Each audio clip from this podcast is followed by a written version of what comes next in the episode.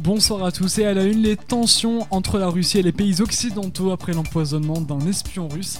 Ça se passait il y a quelques semaines, on en fera le point dans un instant. On parlera aussi du changement de format du quotidien régional Le Républicain Lorrain. Vous le verrez, c'est en fait tout un symbole dans le monde du journalisme et enfin du sport. Et le départ de The Translate en 2020 a été choisi. La ville a été choisie, on en parle à la fin de ce journal. 14 pays de l'Union Européenne, dont l'Allemagne, la France et l'Italie, ont annoncé ce lundi 26 mars l'expulsion de 30 diplomates russes au total, une riposte qui survient en réponse à l'empoisonnement de l'ancien espion russe Sergei Skripal début mars au Royaume-Uni. Et de leur côté, les États-Unis ont annoncé qu'ils allaient mettre dehors 60 espions russes en guise de représailles contre la Russie considérés en fait comme responsables dans cette affaire par les pays occidentaux. Moscou menace de euh, riposter. L'hommage national au lieutenant, au lieutenant-colonel Beltram sera rendu mercredi euh, aux Invalides. Homme avait réalisé un acte héroïque qui lui a coûté la vie vendredi soir à la prise d'otage d'un terroriste dans un Super U à Trèbes. Aujourd'hui, tous les salariés de cette enseigne de supermarché en France ont effectué une minute de silence. Et dans ce contexte d'attaque terroriste, des élus d'opposition veulent faire entendre leur voix. Laurent Vauquier et Nicolas Dupont-Aignan souhaitent un retour de l'état d'urgence. Il y a pourtant quelques mois, euh, dans le cadre de l'état d'urgence, des mesures ont été inscrites dans la loi. Autres élus d'opposition qui ont euh, souhaité euh, faire entendre leur voix, Marine Le Pen, elle veut que tous les fichiers S soient expulsés.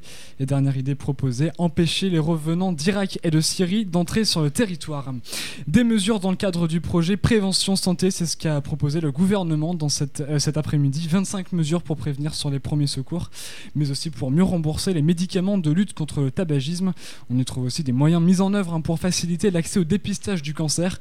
L'objectif affiché, sauver plusieurs dizaines de milliers de vies chaque année. L'actu économique et les chiffres ont été publiés aujourd'hui. La France est désormais passée en dessous de la barre des 3% du PIB de déficit budgétaire, des résultats favorables à une croissance plus forte qu'anticipée.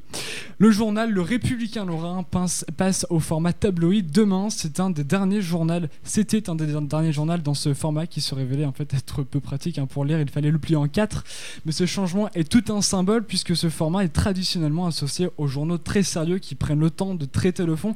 Et c'est d'ailleurs un format qui résiste dans de nombreux pays comme l'Allemagne et les États-Unis. Aujourd'hui, le format tabloïd est privilégié à l'image, de Libération ou du Télégramme, hein, plus localement. Le rédacteur en chef du Républicain Lorrain s'explique dans les colonnes du JDD en disant vouloir être plus moderne et plus pratique. À Lannion, ça y est, c'est fait. La ligne aérienne entre Lannion et Paris, c'est terminé. Le dernier vol était vendredi. Alors maintenant, des solutions ont été mises en place pour compenser, pour compenser ce manque. Une ligne de bus a été mise en place entre Lannion et Brest pour faciliter l'accès à l'aéroport de Brest. Il passe deux fois par semaine et permet de rejoindre la ligne Brest-Paris-Orly. Et on termine par du sport et de la voile et le départ de la transatlantique anglaise en 2020 a été choisi après un appel d'offres. Le choix est allé à Plymouth. Alors pour rappel, hein, cette course est la plus ancienne transat euh, de voile en solitaire de l'histoire.